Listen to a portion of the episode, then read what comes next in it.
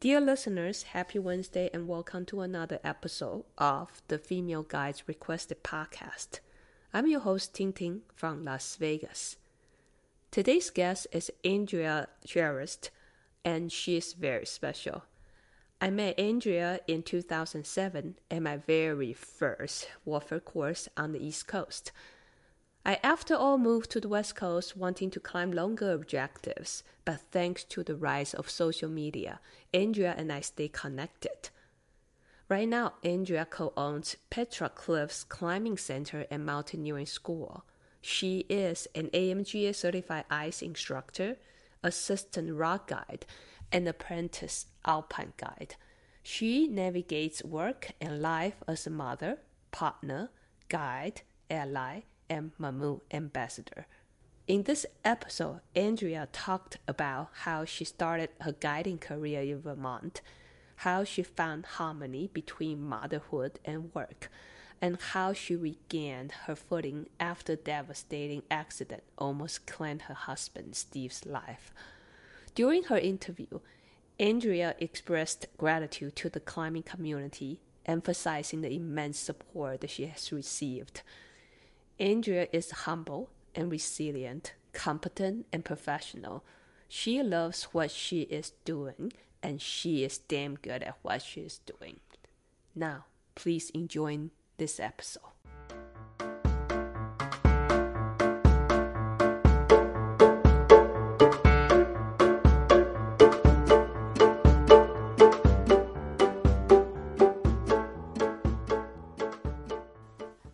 Yeah, I actually haven't done the Zoom interview for a while. That it's always a little bit awkward for me, just because yeah. there's no face to face. I don't know why is that, but I guess you can understand. Oh yeah. yeah. So you've done some in person. I try to do most in person, uh, but it's. I mean, I'm, I soon run out of options. yeah. I know. Well, I would. I'd love to come. I just signed up for my rock guide exam again in October 2024, so next year. Wow, you can sign out that um, early. Well, I applied. Yeah, you. I guess you have to, and then I won't know until spring if I'm in. Um, nice.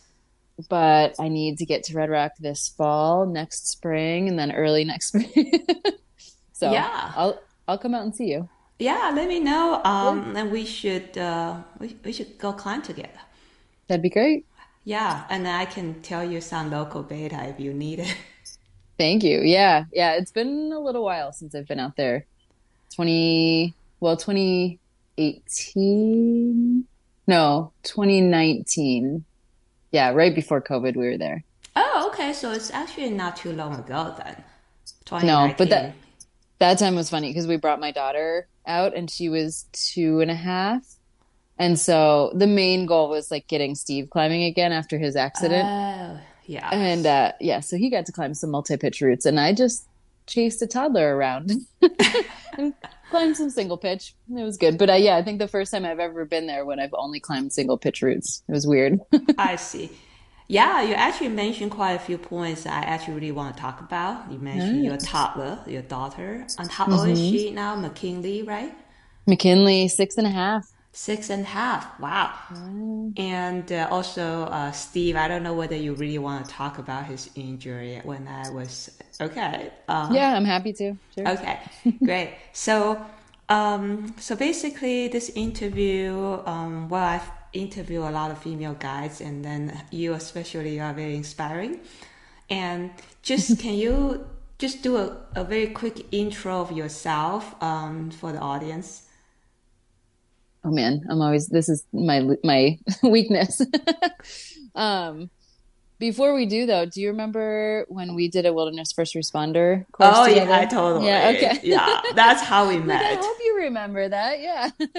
I remember uh, it was very long time ago because I left East Coast in 2008, so it okay. was way back. Yeah, I was trying to remember when that was, and yeah, it was it's only before 2008 like, for sure. Okay. Yeah, it was only 10 day, 8 or 10 days or something, but oh, then you yeah. then you really got started with your guiding career. That was right? my very first WFR then. Okay. 10 days. yeah. And I remember at the end of the WFR, I think it was you invite people to your house or somewhere in the like public park for a barbecue or something. Hmm. I don't remember. Yeah, but I certainly remember that we met during the WFR. Okay. Yeah. Yeah. awesome. Um, okay, an intro. Um, well, my name is Andrea Charest, and I'm a climber and a guide, and I co-own a climbing gym in Burlington, Vermont, called Petra Cliffs. Uh, I'm a mother and skier. Um, I have a little garden. I have a ju- little jewelry side business. oh yeah, And, uh, really? Wow. yeah, called Alpine Joy on Etsy. I didn't Um, even know about that. You were It's you like- didn't put it on your Instagram, did you? I didn't see No. it on your profile. I try to stay kind of anonymous. It's like a very shoulder season thing, and it's not consistent. It's only when I have time, so it's in little spurts here and there. But um, yeah, I love it. Then I have like more questions for you because I am also thinking about starting a side hustle myself. Ah, but then okay. I'm not quite sure what that would be. Um, so great. And so, all right, let's start. I know the owner climbing gym. You guide both rock and ice, right? Um, do you also do ski too? I have done some Vermont back backcountry skiing and some New Hampshire New Hampshire backcountry skiing guiding. Um, I haven't taken a ski guide course yet, I see. so at this point, it's not within my scope of practice to guide skiing. Um, but we are trying to get Petra Cliffs accredited through the AMGA. Um, so then I would become a tenured guide because I've been guiding since 2003 with Petra Cliffs. Um, and so I'd be able to do, you know, just some basic Vermont backcountry ski guiding. Nice. So then you have a business including the climbing gym and your own guiding business and your side It's- hustle. yeah, the the business is all connected. So it's a we're Petra Cliffs Climbing Center and Mountaineering School. Um, so it's all lumped together: the climbing gym, the mountaineering school, guiding. and uh, let's see, and you are also a mom. Uh, Mm-hmm. That your daughter is six and a half right now. Right? So, um, to be honest, I think maybe we'll talk about, if you don't mind, about the motherhood because I uh, chat with some women and then they either wait until their kids are much older before they really jump into the guiding career or they decide not to have kids. Like I like I don't have kids. I always feel I do have two cats, but obviously the complexity is like very different than having real human um, Right. kids. So how was that al- always in your plan and how did you manage to for your time and your career path in at the same time raising a kid? Sure, yeah. I knew or I thought that I always wanted to have kids. Um, you know, as a kid, I would write in my diary all of my daughter's names that I wanted to have. I never wanted to have a son. I always wanted to have a daughter. That- And, I'm uh, curious. Yep. Um, but then actually when I did get pregnant, I thought I was having a boy because I was just like, I don't know, now I seem like more of a boy mom. But um, but we couldn't think of any boy names, so it was a good thing that I had a girl. um, and we knew we wanted to have kids. I got married in 2006, um, and it was something that Steve and I talked about. We knew we wanted to have kids, but we were having a really great time just doing a lot of playing, and we're both guides, so you know, doing some guiding and doing some playing, climbing, skiing, all over the place. Um, and we kept saying, "Yeah, yeah, we want to have kids, but not right now. Yeah, yeah, yeah, we want to have kids, but not right now." And I think after we got married in 2006, people had a pool of how quickly we'd have kids. And some people thought, like, oh, within a year, within five years. But it was 10 years after we got married. Um, and the plan was to take my rock guide exam, pass it, of course, and then have a kid. But then I took my rock plan. didn't go as planned. I took my rock guide exam. I didn't pass. And so then I was like, oh no, do I have a kid and put the rock guide exam on hold again? Or do I take the rock guide exam again and put having a kid on hold. But at that point, I was 35 and I felt like eh, time was ticking. So I did sign up for the rock guide exam again, um, like October of 27, October of 2016. Um, but then I ended up getting pregnant in May of 2016. So I was very pregnant by October. like the rock guide exam wasn't going to happen being that pregnant. Art Mooney did say, well, you could be the first um, participant to take the exam in a full body harness. Ooh. It's like, that sounds miserable. it does sound miserable. It will be hard. Yeah. Yeah. Especially the full body harness that I had only has one gear loop. oh. So you have so. to put that gear on, on one side yeah, it was great for doing some sport leading and cleaning, but you know, no trad climbing by the time I was pregnant enough that I was wearing a full body harness. That's interesting. So you were saying that you do some like still doing some sport leading. I thought that I, actually I'm never pregnant, obviously. So uh, I'm wondering. A lot of people say that they they would not want to do a leader's fall, right? So mm. do you, so you still let sport clients? Were you like more conservative, just hopping on things that you probably were not gonna fall? Definitely, yeah. It was definitely more conservative, and the first time I felt that impact of like, ooh, I want to take it easy. Um, I found out that I was pregnant probably not until about late June. And so I had been guiding a little bit, and Steve and I had been planning a trip to the Alps. And our plan was to summit the Matterhorn, the Eiger, and Mont Blanc all within a two week period because somehow the weather was going to line up perfectly and we were going to summit everything. Um, but then we were kind of making plans to stay in huts and found out that I was pregnant. Um, and so we thought, like, well, can I still climb to 15,000 feet and sleep at 12,000 feet? You know, there are people who live at that elevation and get pregnant, but to travel to that elevation, yeah, it was kind of an unknown. So we ended up just changing the trip around a little bit and do basically rented a car and had two days of accommodations at a time and just drove where it was sunny and did some sunny sport climbing and some alpine climbing, uh, but always slept down low again. Um, but we got onto a route um, Harold at Maud on Pointe Lachenal, um, right off of the um, Aiguille du Midi in outside of Chamonix, and yeah, climbing a couple pitches of that. Just it's like a five ten granite, beautiful granite, but I was definitely freaked out because I didn't want to fall at that point.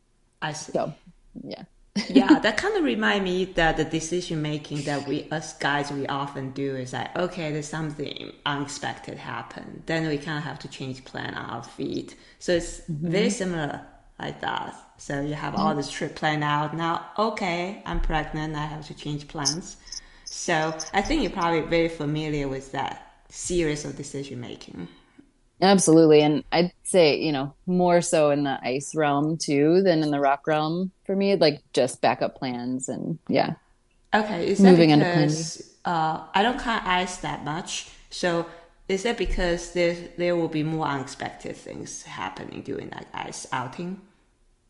Yeah, I think conditions of the quality of the ice or whether the ice is even there or um, you know conditions of the approach can change a lot more than rock climbing can i see yeah definitely mm-hmm. for approach so like right now for for red rock the biggest thing is the crowd so um, so I have like plan A, B, C, but probably for mm-hmm. ice, you have more of like objective hazards and stuff. Right. Yeah. Yeah. I definitely know that a lot of women who uh, climbers already and then they got pregnant they didn't really change too dramatically about their personal climbing thing. Maybe they let they lead less um, follow more. But how about guiding though? Because as a guide that you well we sometimes we can go to a town and set our top rows but we a lot of time we have to lead. How does that affect you during your pregnancy about your guiding? Yeah during pregnancy i I mean, I it, the timing worked out pretty well. I think I didn't guide in the fall much, but I got pregnant in May, but I didn't really know until about eight weeks. Um, so yeah, I guess that would have been into July, like early, late June, early July is kind of when I realized it. Um, and I still guided that summer, so felt pretty comfortable guiding, you know, moderate routes that summer, but then took it easy and didn't really guide much in the fall, mostly because it, for me, it just wasn't very comfortable to be climbing once I got bigger and I couldn't see my feet. it was hard. Even climbing in the gym, you know, where you have to get close to the wall on some bouncy routes, it was just not that fun for me. Um, but I did start skiing. I think we had a pretty early winter that year. Um, so I started ski touring, and just that form of movement felt really good to me. So I skied all the way up until I think probably a week before I gave birth um, at the end of February in 2017. Then, what was the biggest impact then? I mean, the balance between pregnancy and then when your kid was still very young, that so I know the breastfeeding and and everything. Uh, how what see because I don't have any experience, I don't even know how to ask questions. What I'm trying to get out, uh, I guess, is I know that I have some female guys friend right now. They have like a one year old, so maybe like some advice or, or just encouragement or some experience sharing, then let them know that it's possible. I guess. Oh, yeah. Yeah, yeah, I definitely stepped back a little bit in terms of how often I was guiding. Um, but I think at three months we hired a nanny, which at you know my whole life I was like nannies like I could never afford a nanny. We're not the type of family that has a nanny, but oh my goodness, thank goodness for nannies. because we have the kind of schedule that doesn't work with a traditional daycare schedule. You know, we guide on weekends, and so we need a lot of weekend care, and sometimes our days go longer. And um, so we found an incredible nanny, and that was worth every single penny um, because she really became a part of the family. Um, we didn't at the that point having McKinley, we didn't have any family in town, and so we needed somebody like that who was just almost almost full time care. We started with her a few days a week, um, and then after Steve's accident, we went up to five days a week just so I could still get to work and get to the hospital and visit Steve and still take care of McKinley, and that was a lot.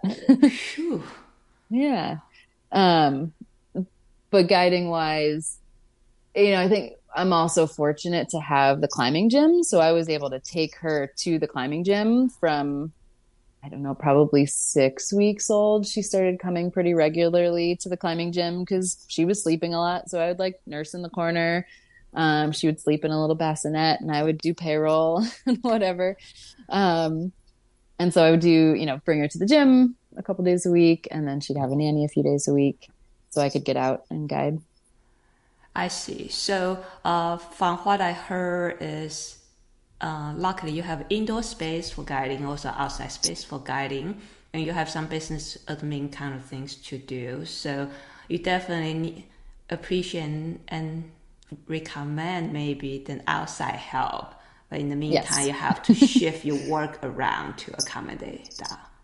Yeah, yeah. I mean, family is super helpful if it if somebody has family in town. Now we do. My parents actually moved to be closer to us, which now is really helpful. Um, but that wasn't until uh, about three years ago. Um, so yeah, the beginning, friends, leaning on friends, leaning on the nanny. it takes a village, as they say, and it's very, very true. I see. So then I remember that Steve had this very bad accident in 2018. Mm-hmm. Then, so you're pregnant in 2016. Wow. So the McKinley was two or three years old? She was almost two. Yeah. So the Steve's accident was December, the very end of December 2018, and then she turned two in February of uh, 2019. Yeah, because at that time I was uh, super shocked about the accident. So you know, because you were at the time that um, well, you you already have a lot on your plate and your daughter was very young and then obviously steve's income probably is also very important for the family and everything so mm-hmm. how how did you juggle all the things and what exactly um, did you overcome all these hurdles? Yeah, community is a big piece there. I mean, uh, like I mentioned, we didn't have family in town at that point, but we did have a lot of family that came to stay with us and help out. Um, so that was amazing. But then just the climbing community here, kind of around the Burlington area, but really worldwide too. We had a friend set up a GoFundMe um, that really helped us for an entire year. Um, because we're owners of the business, Steve isn't on our workers' comp policy. Uh, and it hadn't been recommended to us um, to have a separate uh, disability policy. Huh.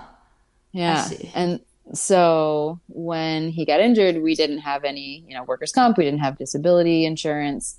Oh. So it I... was, you know, nobody else was was paying him. We did try to get Social Security disability, um, but he was denied.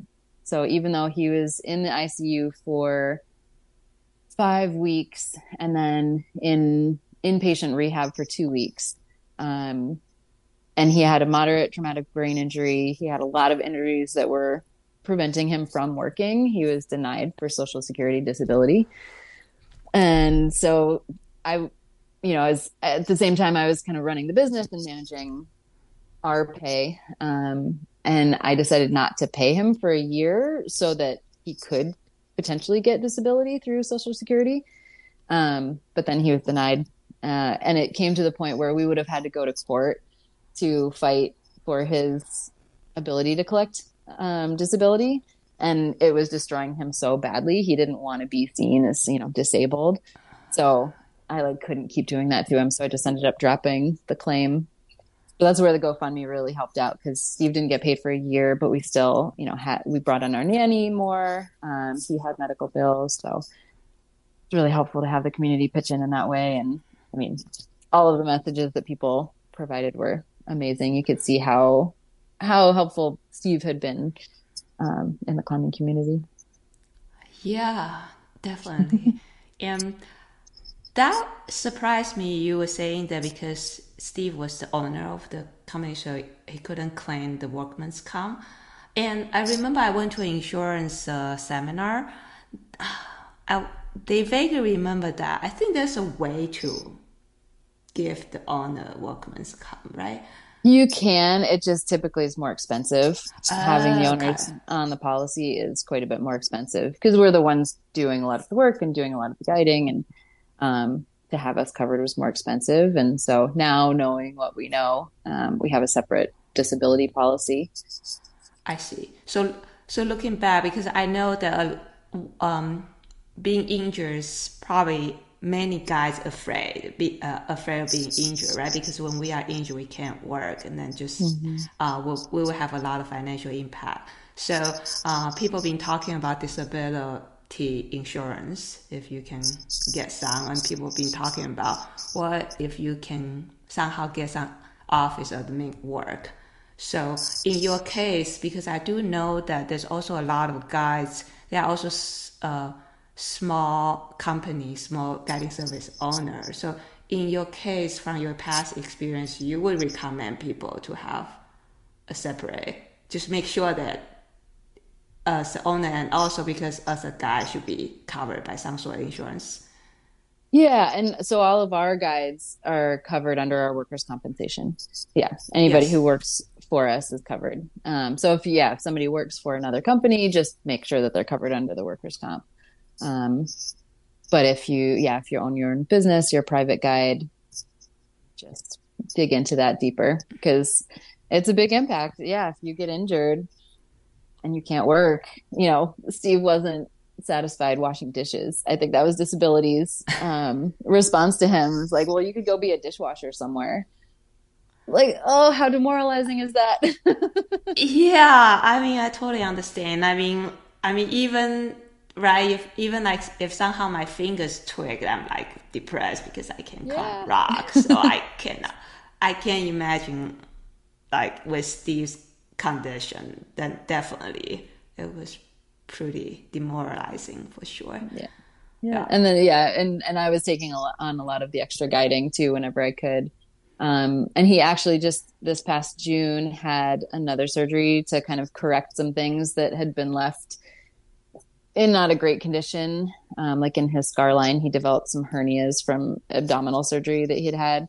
Um, and he had diastasis. So probably a lot of women can, um, uh, relate to diastasis. So sometimes during pregnancy, your, your abs tear and separate.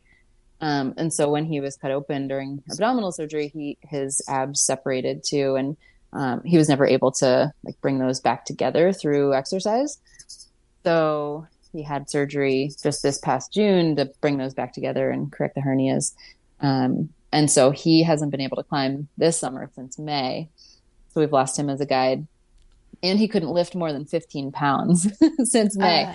So I've been doing all the family lifting. Um, I'm I'm strong right now. uh, and then picking up like any of the guiding he would have done, I've been taking on this summer too. And it's it I underestimated how hard it would be to lose him this summer because it's been a really busy summer.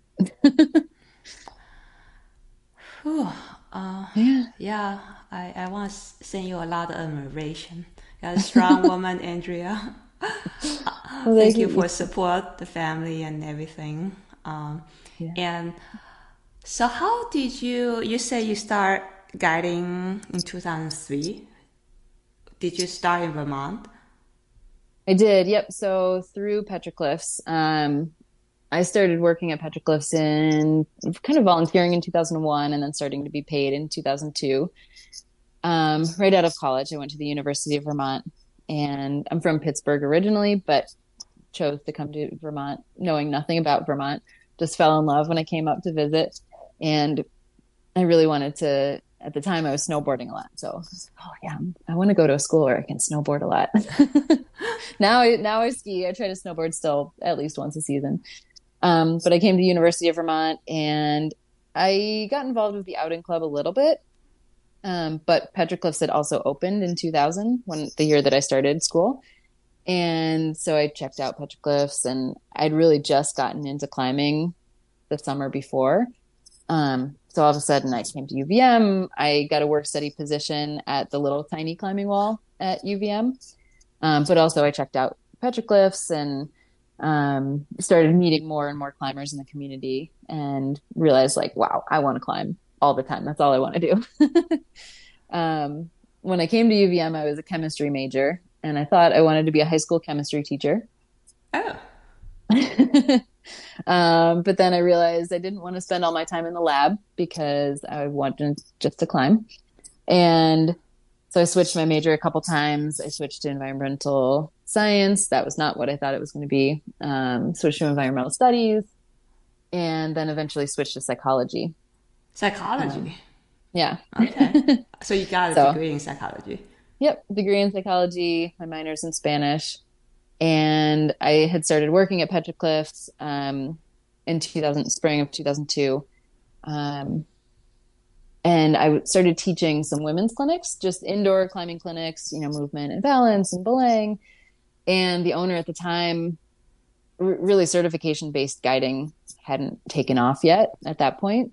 So the owner at the time was like, "Oh, you climb outside with friends. You could probably take this group of women outside climbing, right?" I was like, "Yeah, I could probably do that." Um, and then, you know, instructed outside a few times and winter came and the owner said, hmm, you think you've taken people outdoor rock climbing. You could probably take people ice climbing, right? and I was like, maybe somebody said, well, you, you, should probably join our ice guide training first. And it's like, oh yeah, that sounds good. Um, so I joined the ice guide training one day and then started taking people outdoor top roping on ice. And I top rope instructed ice climbing for a very long time before I ever lead climbed. I think it, it wasn't until 2007 that I started leading ice.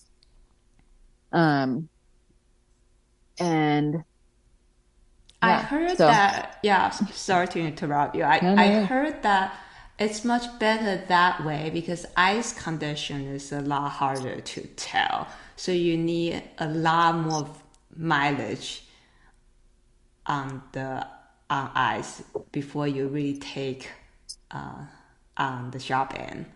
I don't know. Yeah, I. I think it's wise. Yeah, it's definitely wise because you don't know what you don't know if you start leading, but you haven't seen a variety of conditions.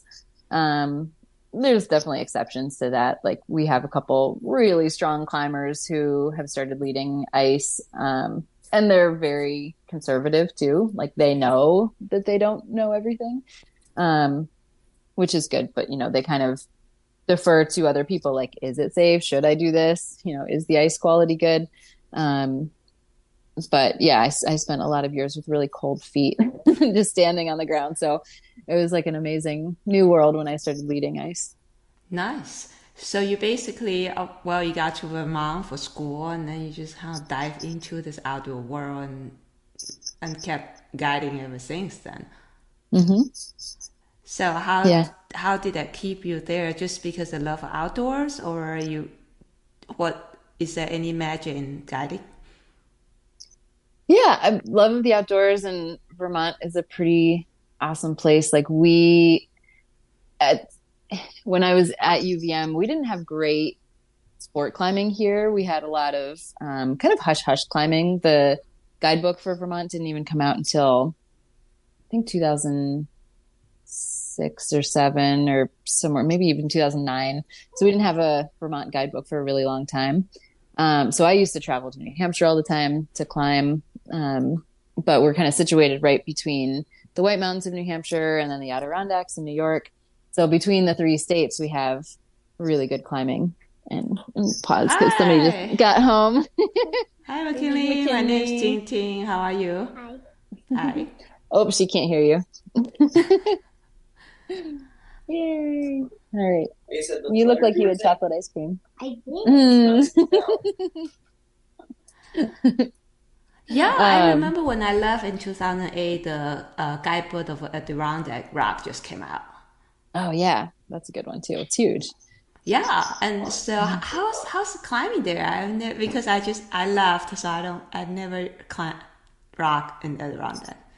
It's good. It's wild, and it's it's really cool how different New Hampshire feels from the Adirondacks. And Vermont has its own type, you know, partly because of rock type, but also just the wildness. Um, Adirondacks are really rugged. Okay. And there's not a lot of sport climbing. I think more and more things are getting bolted, but a lot of trad climbing um, and a lot of just kind of remote, quiet. Um, things are definitely getting busier now with crowds, um, but overall, it's it's pretty wild still. And how long the route can be in the round deck? Like, what's the longest route that you can think of? Hmm. Um, I mean, Chapel Pond has four pitch routes, five, yeah.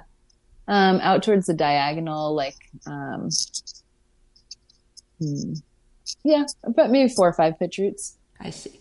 Um, the reason I asked is because um, my impression about East Coast rock uh, is so right now you're assistant rock guide.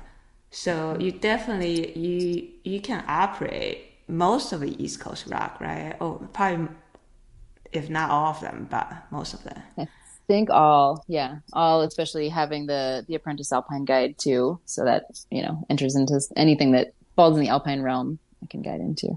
Yeah. So I'm curious, like, would that really be necessary for you to get a rock guide? Well, I really want to guide everywhere. Hmm? So Sorry. especially, mm-hmm. I really want to guide other places too. So at some, yeah, someday I'd love to guide in Red Rock. Um, and I think as McKinley gets older too, I'll be able to either to travel with her a little bit more or leave for you know trips here and there. Um, so I'd yeah, love to be able to just have the certification that Definitely. allows me to guide anywhere. Yeah, so you have a plan to like travel to other place to yeah. to guide. Yeah, Great. Yeah.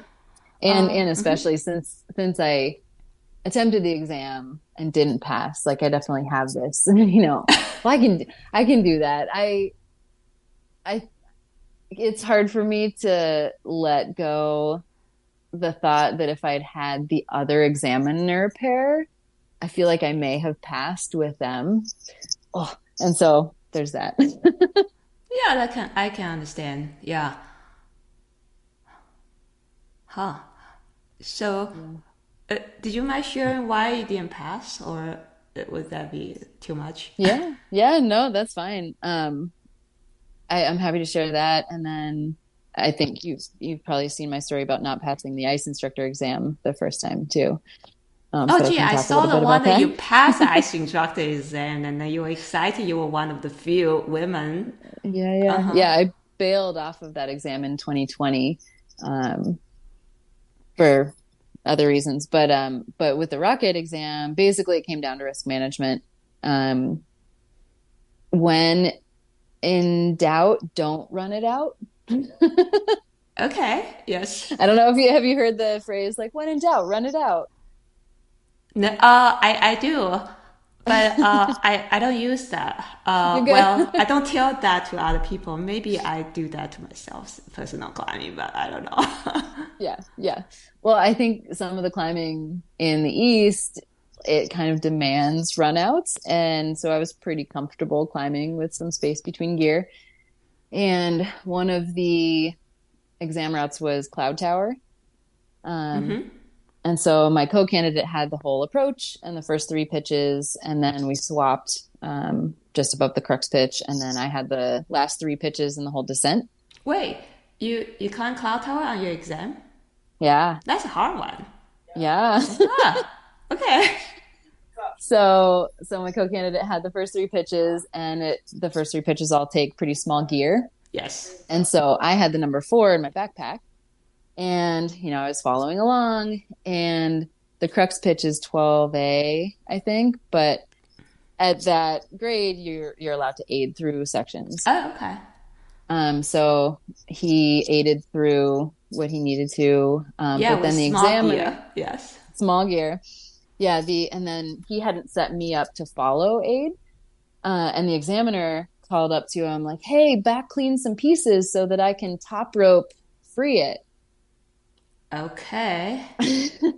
and so now he's like back cleaning some pieces um, so that the examiner can like climb through and not have to clean un- unclip as many pieces of gear. Yeah. And then I and then I was a third, so I followed, but there weren't enough pieces for me to like aid follow.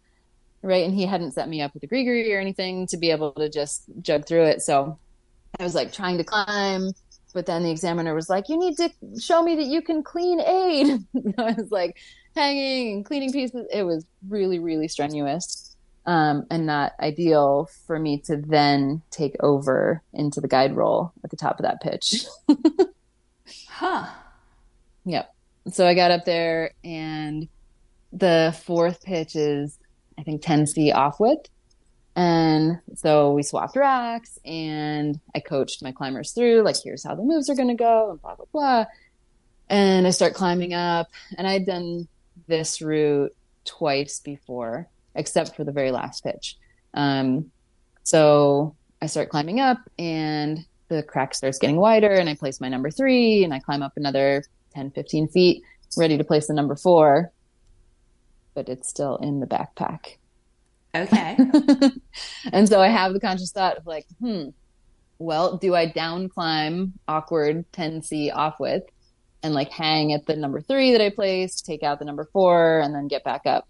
Or do I keep climbing another 10 feet um, where I know there's two smaller bomber pieces of gear? So I decided to keep climbing because I felt pretty comfortable in this crack. And apparently the belayer down below and the examiner are just like, what the hell? like, why isn't she placing gear? Watching me run this out. Um, so I get up, I place the gear, I bring them up. Um, there was some conversation and they realized like, oh, I still have the number four in the backpack. Um, and then we keep climbing up and you know at this point i don't know if you've ever had things get into your head when you're taking an exam but just for like sure. Oh beating myself up after that for sure um, fifth pitch goes fine, but then I'd never climbed the last pitch because I'd gotten there and either there was a long line or got there one time and it was really hot. And that last pitch can be just in full sun. And so my co-candidate and the examiner were trying to psych me up to um, to onsite it, even though it's 11. I think it's 11C. Like it's harder than the standard. So yeah. I could have aided it. Uh, Yeah. Yeah, I remember it's an Indian Creek style crack. Yes, Yeah. And it's beautiful. it is. And so I was like, "Ah, okay, fine. Yeah, I'll try to onsite it. And I go to get out my tape gloves because hand jammies weren't really a thing then. Uh, and I only have one tape glove. I was like, what the heck? So I like take the time to build a new tape glove. I ended up getting dinged for that later because I took too much time. Um, even though they'd been psyching me up to try to onsite it. And so I start climbing up and I read the description that the anchor is above a bulge. So I see this bulge and I'm like, yeah. And I start sewing it up and I'm like, I'm almost to the anchor. And then I get above the bulge and it's the anchor's not above that bulge, it's the next bulge. but by this time I'd run out of gear because I sewed it up. so, and the anchor's like 20 feet higher. So I lower down, I back clean some pieces, I, you know, jug back up the rope, and then I aided the end of the section. Um, so I got, I think, a marginal at that point for taking too long on the route and not being prepared. I I feel like I was set up for failure on that pitch a little bit. Yeah. And then, um, you know, descent goes fine. Um, and then either the next day or the day after that, the next day might have been our movement exam. Um, so pretty easy, like sport climbing day and fun day.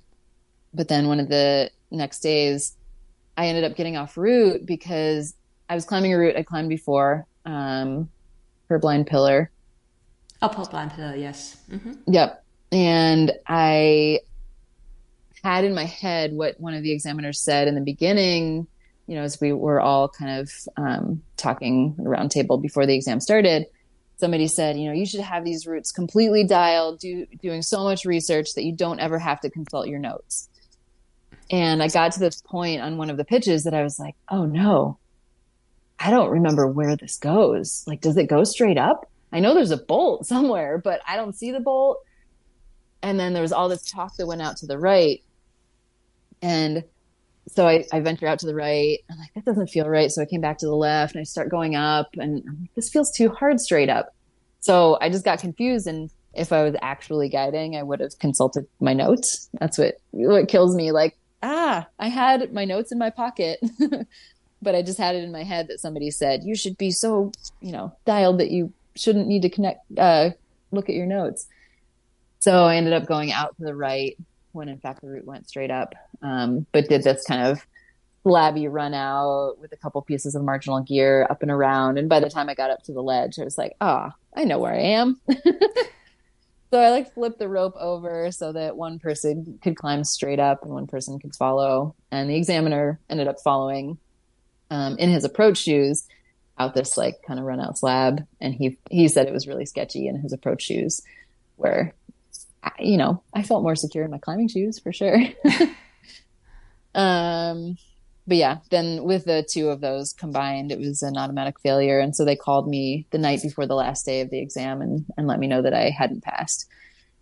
And so they said they said I could join them on the last day of the exam. They were climbing risky business um, into the top of dark shower shadows Yeah. to the top. Um, but at that point, I was like, hmm, nah.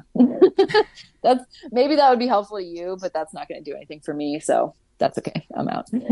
I see. so I didn't join on the last day, but I did join up with the debrief. Um, and I, yeah, I completely understand where they're coming from. I do wonder if I tried to appeal like my climbing ability is my security. Um, but I don't know. I learned a lot about myself through not passing that exam, um, which I think was was a good lesson, a hard lesson, and a lot of money. Definitely. But my impression hearing your story is it seems like there's a lot of, I should not say rumor, but uh, some random advice flying around. Say, oh, you should never consult your no, you should be so prepared.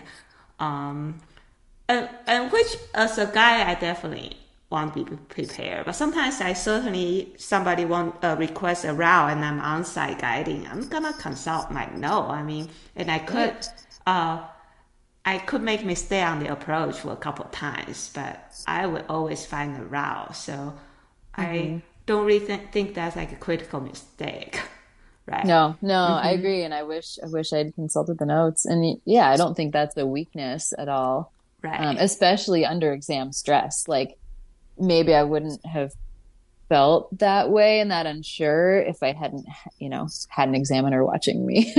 Definitely. Hard to know. Yeah. yeah. And I was surprised that uh, your exam on Cloud Tower. I, I didn't hear that before because I mean it's a hard route and yeah. um, so it's, it's surprising that they they do that route. That's I, I, that sounds like it used to be a pretty standard exam route, and huh. it sounds like they they don't use that anymore. So I'll be excited to hear what the new exam routes are for next fall. Okay. Yeah, because I haven't heard people being on that, but certainly I've heard and, and I've witnessed people on uh, Texnephrine, which is probably 11A mm-hmm. or something, just kind of skip the chimney part of epinephrine so they don't have to compete with the crowd and stuff. Mm-hmm. Mm-hmm. Yeah. Yeah. So, I mean, I think with all this experience and all that, uh, which year was that? That was 2015. So it's still kind of like early days. Mm-hmm. Yeah. yeah. back. Well, that's the other thing. I think now that the scoring has changed with right. exams, I think that is a good thing. I think it's a good thing though because I, I actually never intend to be kind of guide, but I eventually took my decided to start my AMGA rock track. But at that time, uh, a lot of people told me not to because mm. there's a mm. lot of rumors saying that the AMGA is pretty dogmatic and uh, just some some crazy things rumor going around say the examiner will say you are for failure instead of success. Mm. But but then my personal experience, I think time has changed. So uh, my personal experience ha- had been positive, but that was after 2015. So, mm-hmm. Mm-hmm. yeah, I think I've had, I mean, mostly positive experiences. That one, and I'm sure other people have dealt with some ego. That just seemed like a little bit of too much ego at play. Like I was mentioning, the other examiner pair was Art Mooney and Angela Hawse. Okay. And I was the only only female on the exam, which has been pretty common. Which, you know, yes, I was the only woman. yeah, yes. And so I thought, like, oh, it's obvious they're going to put me with Angela. Oh, they and did then, right. And then they didn't, and I didn't argue. I didn't ask. I just kind of accepted, like, okay, this is where I am, and that's fine. Um, but then at the end, I did ask. I was like, "Why didn't you put me with Angela?" And they said, "Oh, it seemed like it was too obvious to put the two females together." Oh, ah, okay. If I had been with Art and Angela, it would have been the most fun, relaxed, I think, exam ever because they're great. cool. Um, yeah. So, so how about your ice instructor course? That um, was that true? I mean, I'm not on the ice category, so I wasn't sure how many female ice instructors out there. So there are not many. No, right now it's just me and Micah Burhart who are certified ice instructors. Who? Wow. Yeah, but I mean, it's kind of a you know a little tangent of the Alpine guide. So there are obviously strong female Alpine Guide, certified Alpine guides out there. Um, but I think the AMGA kind of recognized that people could become alpine guide certified without being strong vertical ice climbers, waterfall ice climbers. Um, and so that's when they introduced the ice instructor course. And it's kind of optional, you know, for people to take the ice instructor exam. If somebody's going to be an alpine guide, then I wouldn't necessarily recommend that they become a certified ice instructor. Okay. Um, just because it's an extra, you know, extra fee, extra time, um, if they're already going the full track and they they have to take the ice instructor course at this point, but not the exam. Um, but for me, I don't I don't see myself becoming an alpine guide, um, partly based on where I live and the terrain and what I want to do. I love alpine climbing more for fun. Not I don't think I want to guide. So you mean um, the ice instructors uh, can be an independent track? Mm-hmm. I see. Yep. So yeah, for me, I, I decided to take the ice instructor exam and that was six days um, in New Hampshire and a couple days in Vermont. Yeah. So it seems like in East Coast, my impression about East Coast, um, when I still lived there, I climbed some ice too. I play on the snow because the rock season just not all year round.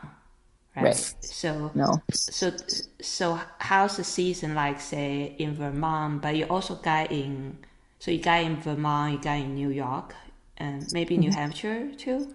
Yep. Yeah. Mm-hmm. Yeah. So what's like the season like um, for you?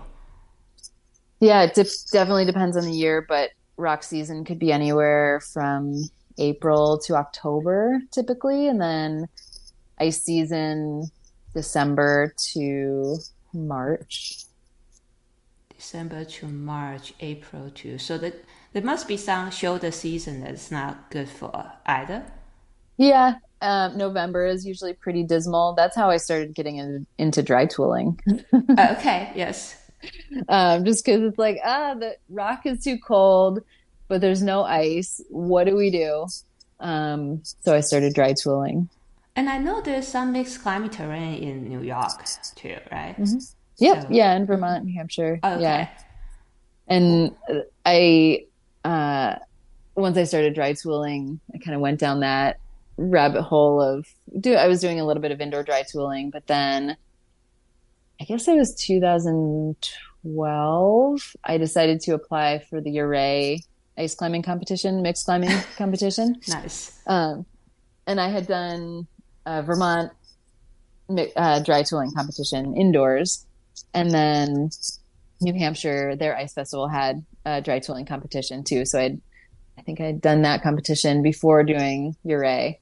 Um, those were like my, you know, well, I know how to mix climb because I've done two indoor competitions. Nice. Uh, and I did a little bit of outdoor uh, mix, climb, mix climbing too before I applied. But then I applied for a Live Your Dream grant to help get me out to Ouray.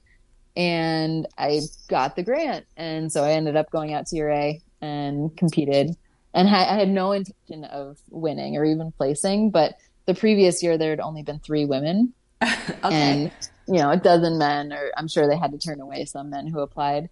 And so i was like three women? Like there need to be w- more women applying and competing out there. So i'll throw myself at it. Sure. Why not? Nice.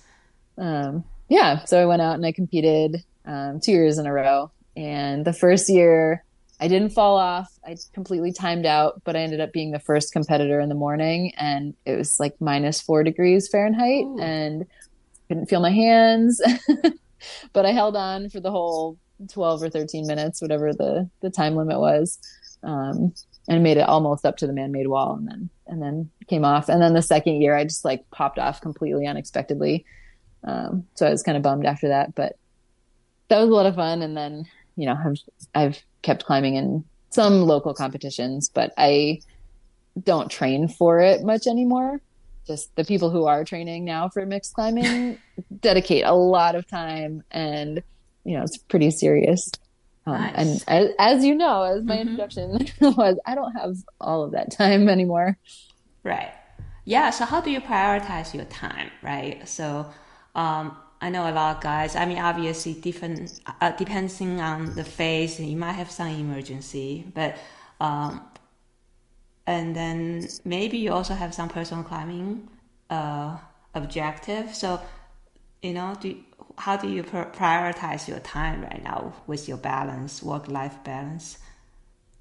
yeah um i like to think of it more as work life harmony How many? Okay. I guess, yeah, definitely not in balance. Um, I think because a lot of my work just is my life, you know, owning the business. And then we take McKinley to the climbing gym a lot. We're there a lot. Um, so yeah, it's all in harmony, but not necessarily in balance. Um, prioritization, um, this point, you know, family is definitely a big priority. McKinley is so cool, and I don't want to miss these years, and I want to spend a lot of time with her.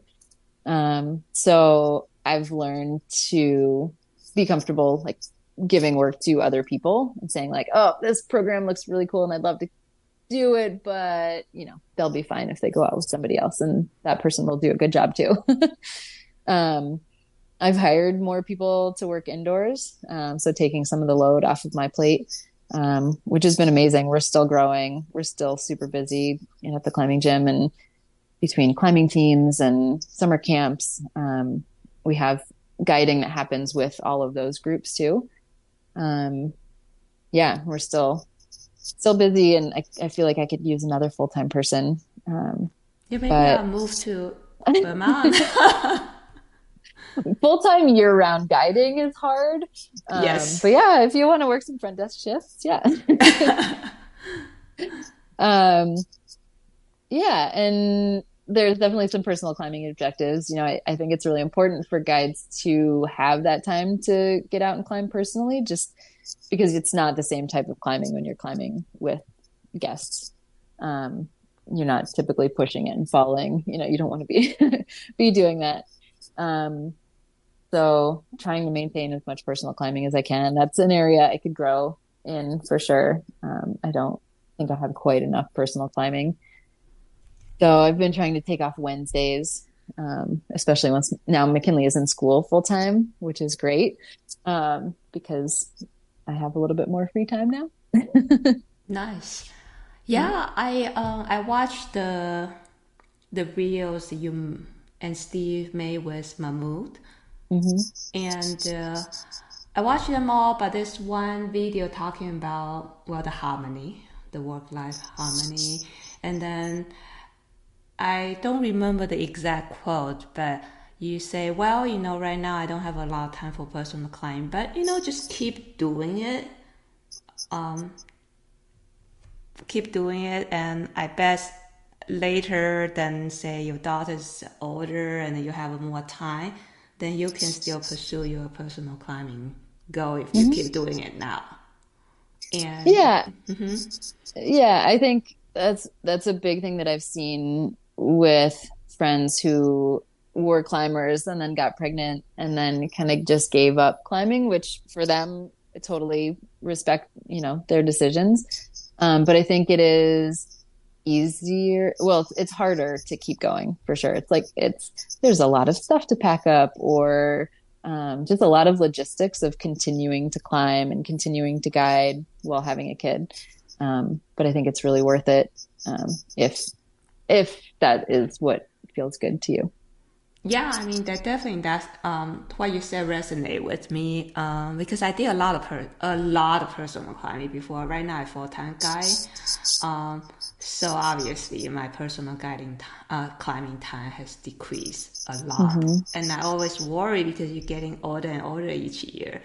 Um, but I I also seen a lot of my friends whose kid now almost college and they enjoy this empty nest time doing a lot of big objectives. So I was like, that makes sense. You know, sometimes you have to uh, look at things in, in a long view than just being depressed at that moment and worry about things. Definitely, yeah. Mm-hmm. But there's there's some quote about like if you look back on the past year, you've never accomplished as much as you had hoped to. But if you look back on the last five years, you know, it's a pretty different view. In the last 10 years, like, wow, look at all these things we've accomplished.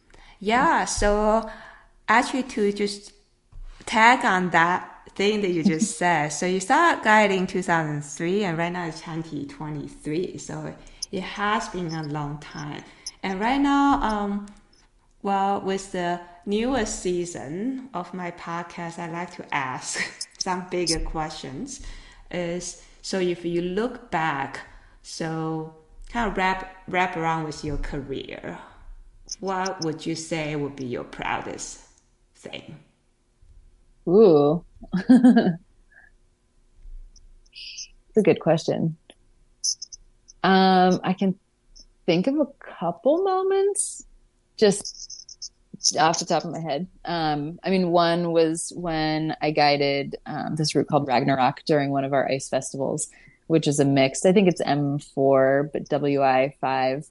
Um, pretty hard mixed and ice climbing route during one of our ice festivals, and I guided up these two men uh, who definitely saw me in the beginning of the day. Like they wanted to climb a classic, and this is what I chose as the classic, um, a really stout classic. And they were kind of like, uh, what? You're our guide. Um, and yeah, it just felt felt good to give them an awesome day and have them probably completely change their perspective on what a woman can accomplish at the end of that day. Um, and then on my advanced rock guide course, I remember having the fastest time for my rock rescue component. I was like, yeah. and it all came down. Ooh, I don't know if this will work for everybody, but it all came down to doing a five to one downward pull. Okay. Yeah. so they threw that at me like, okay, do a three to one. Now do a five to one. And I said, can I do a five to one downward pull? And uh, my instructor was like, uh, I, I, guess, I guess so. I mean, it's five to one. It's just. but saved some time and worked better for me because of my size. And so, right. Yeah. Awesome. Um, yeah, the couple moments that stick out at me, but um, I don't know. I had a lot of really, really great days on ice and really great days on rock with people. I love experiences out with women and um, turning them into more self-sufficient climbers or more self uh, confident climbers. Nice. Like that's always awesome when somebody comes in just with so many questions and then it all kind of falls into place and makes sense for them. And, yeah. I enjoy that myself too. I think. Mm. Yeah. And how about say, um, say your people? So we've been talking about an hour or so, and say if, if you want people can only take one thing away from this episode, what would you say? Ooh. Hmm. Well, I think one thing I had been thinking about was um, that kind of getting into this career was not something that I ever expected or planned for. Um, you know, I used to, all my aptitude tests from high school said I should be a physical therapist or I don't even remember what else. And I remember looking through J. Crew catalogs in high school thinking like, oh, I can't wait until I can wear a suit. um, I'm very happy to not be wearing a suit. But then my parents weren't very supportive of me choosing this line of work either. Um, they felt like I had pretty much wasted my college career. And it took Steve backing me up. Um, I remember we had one time my parents came to visit. We had just bought a house and they came to visit and they were staying with us and they made some comment about me wasting my college career. and Steve said, You know, she's actually really good at what she does. Ooh. like, oh and um, yeah, I mean, everybody started crying, and my parents were like, "Should we leave right now?" I was like, "No, we'll get through this. We're fine." Um, and it's been cool to see them come full circle, and now that they have moved to Vermont, you know, everybody knows who we are because Vermont's small. Everybody's like, "Oh, Steve and Andrea from Petra Cliffs. Oh yeah, we know them." Um, and so now my parents are like, entering the community and, and using us kind of to join into the community. Um, so it's been cool challenging those expectations and just showing how legitimate this career is. Um, and I think you've talked to some other people about that too. Like, how do you make it all work? You know, how do you guide and have people see it as a legitimate career and make a living and make enough money? Um, but I think if the passion is there, you know, guiding really gives that passion a purpose. And um, yeah, I guess that would be my my number one. Yeah. Just keep if it makes you happy and you love it, you're you are helping lives. Um, you know, like people need climbing in their lives. People need that slow down and um, just all of the good things that climbing does for them. yeah, I love this. I mean, let me tell you, my mom still want me to find a real job. Uh, I feel you. I feel you. yeah. Uh, and I'm trying to, I mean, part of the reason I started this podcast is I'm trying to find all sorts of uh, reasons that can convince them this is actually a beautiful real job. And mm-hmm. um, it's just a little bit unconventional. Yep. Yeah. Yeah, I think climbing guides are, are so in tune with, well, speaking broadly, maybe not everybody, but a lot are just really in tune to nature and like I was listening to another podcast recently, Hidden Brain. I listen to a lot of like psychology podcasts too. And um, it was about slowing down and savoring moments. And that really resonated for me. Like, you know, in climbing, I'm pointing out little micro features and, you know, or look at that funky lichen over there and really just slowing down um, and noticing things and savoring the moment. Um, and that's so important in our lives, I think, that are so busy these days. Yeah, and I don't know how many people who listen to this uh, knows too much about East Coast, mm. and I've been away for so long. Can you say something that inspire us to visit Vermont, New York, New Hampshire, or anywhere in New England?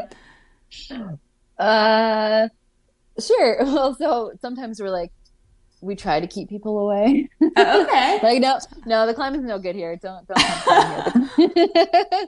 no, I'm just kidding. Um, with with guidebooks now and apps that have the guidebooks, like climbing has definitely become more popular here. Um, but it is hard in a lot of places because parking is limited. You know, some of the access is limited, so it's been um, harder the more busy the more popular places get just you know for access because a lot of the land is a lot of the climbing is on private land oh okay yeah unlike kind of out west where a lot of the climbing yes. is on public land blm yeah um so just something to I don't know, keep keep note of. Um, sometimes access can change to Like um, trails can change if a landowner just decides that they don't want people on their land anymore. Um, but Crag Vermont is the local climbing um, affiliate of the Access Fund, so our local climbing organization, and they've done a great job at communicating with landowners and keeping climbing areas open. Um, but the climbing is is great. It's sh- largely schist in Vermont, so schist is kind of a mm, sharper rock. It it doesn't flake really uniformly. It kind of fractures in um, uh, I don't know how to describe it completely, but it's it's not like granite where everything you know fractures and nice cracks and really smooth. Um, just has a lot of texture, so you can smear really well. It has a lot of sharp edges, um, so a lot of crimping. We don't have a lot of cracks in Vermont, but that's where it's really nice to have New Hampshire. Um, can go over and climb granite cracks, um, but there is a granite band of rock that comes through Vermont too. So up in the Northeast Kingdom, as it's called in Vermont, so the northeast corner of Vermont has some big granite bands that have really nice cracks in them. Um, and then that kind of continues down into central Vermont, and there's some big granite slabs into central Vermont. Um, there's some limestone. There's limestone that overhangs Lake Champlain, and some of the pictures there look like you could be climbing in Spain or Greece. Like no tufas. That would be very cool. Um, but overhanging granite sport, uh, sorry, overhanging limestone sport climbing. Very cool. Um, so it's really a good variety here. I you know, see. In the yeah. Adirondacks, there's some north of site, and it's all you know. There's good cracks. There's good everything. Good slab. Yeah, it's really varied and um, a really good community around too. So not just the climbing, but I think the little cities and towns and um, general atmosphere is really fun here. Yeah, definitely good. um, good community, uh, mm-hmm. wide varieties of rock, mm-hmm. and mm-hmm. uh, throughout the year have uh, different type of sport, multi-sport access. Absolutely, and I do think that if you can do it here, like the East is a really good training ground for anywhere training else ground. you go. Okay. Yep. Um, yep training ground in terms of uh, means like a big alpine route or like just get used to different type of rock and different type of rock the grading can be kind of stout okay. um, where some of the ratings have been changing over the years to actually reflect the difficulty of a route but you know when five nine was the hardest yes. rating in the country a lot of um, new hampshire and adirondack climbs were rated five nine that could be anywhere from five eight to five eleven. yeah, I actually started trad climbing in the gunks. So oh yeah, yeah. yeah. So I, I do know the lower rating is kind of. I start with like five three. yeah, yeah. The gunks are great, and the gunks are only five, four and a half, five hours away. Mm-hmm. So it's a good weekend trip too. I see. Mm-hmm. Cool. And so, well, um, how do people find you? I will, I will definitely put your Instagram, Petra Cliff, and Petra Cliff has Instagram and website. And what mm-hmm. other resources you want me to put on the show notes? Yeah, um, you can put my Instagram. It's at VT Andrea. Um, from there, I guess I'll put up my my Etsy account so you can find my alpine. Yeah, I, I, love that. Yeah, I mean, I personally okay. don't wear much jewelry. I just I feel it's you know when I rock climb, it get in the way. Uh, but I definitely look I'm looking forward to see your creation for sure. Thank you. I, I yeah.